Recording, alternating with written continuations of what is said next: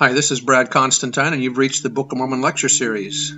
I've been teaching seminary and institute for the last 11 years, and uh, this is an attempt to do a deep dive into the Book of Mormon itself.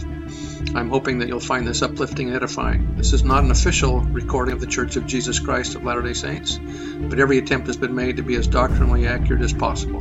So if you're ready for a deep dive into the Book of Mormon, here we go. Hello, and welcome to the Book of Mormon podcast. This episode is going to be Moroni, chapter one. Now, as we get into the final um, final book of the Book of Mormon, this is written. It looks like after the death of Moroni's father Mormon, and about 15 to 35 years after the battle at Cumorah. Uh, Mormon or Moroni is pondering about what he could add to the records that would be of further value to those who would one day receive his writings, and especially, as he said, to his brethren the Lamanites. The writings in the Book of Moroni serve almost like an appendix to the Book of Mormon. Moroni included in it some items of practical instruction, a sermon, and some epistles from his father, and his own final powerful testimony and farewell. We do not know how he then finished his sojourn on earth, but we know from subsequent events in the earliest days of this last dispensation of the gospel that he did indeed triumph as he predicted.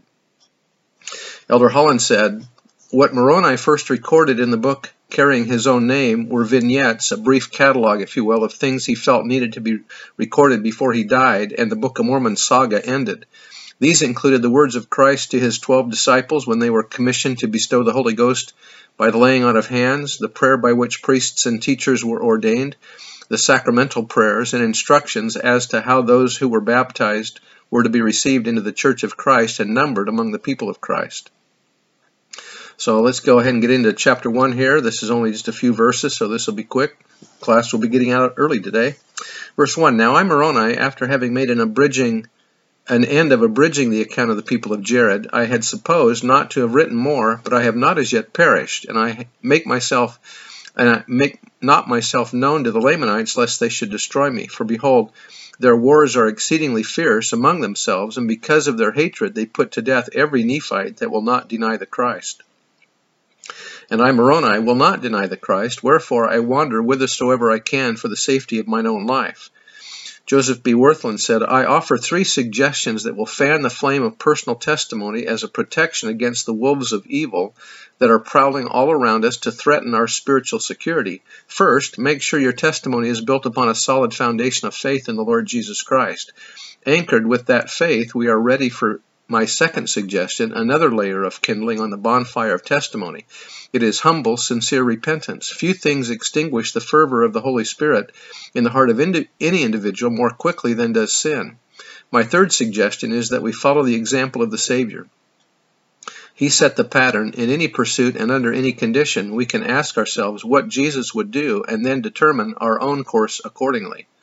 Verse 4 Wherefore I write a few more things, contrary to that which I had supposed, for I had supposed not to have written any more. But I write a few more things, that perhaps they may be of worth unto my brethren the Lamanites in some future day, according to the will of the Lord. In spite of the fact that the, that the Lamanites will kill Moroni, he has such love and compassion for them that he is determined to finish the record that one day will come unto them. Moroni tells us that he had not previously planned to write more on the plates after completing his abridgment of the Book of Ether. Perhaps as he wandered and hid from the Lamanites who sought his destruction, Additional thoughts came to his mind that impressed him to add a few more items to the record. Thankfully, he had a little bit more space on the records to do that. Certainly, he did not view these additions as nothing more than fillers. Recording things on the plates was not an easy or convenient thing. It required considerable effort and time. Thus, he must, we must assume that Moroni felt strongly that the things he was now to include were of special significance, particularly to his brethren the Lamanites of the last days, and that was by uh, Millet and McConkie. Heber C. Kimball said, Let me say to you that many of you will see the time when you will have all the troubles, trial, and persecution that you can stand, and plenty of opportunities to show that you are true to God and His work. This church has before has before it many close places through which it will have to pass before the work of God is crowned with glory, with victory. The time will come when no man nor woman will be able to endure on borrowed light. Each will have to be guided by the light within himself. If you do not have it, how can you stand? And so Moroni is showing us here a good example of, of one that uh, withstood uh, his final trial of uh, being alone and and uh, not denying Christ. I bear testimony that these things are true. This is translated material that we're reading from in the name of Jesus Christ. Amen. See you next time.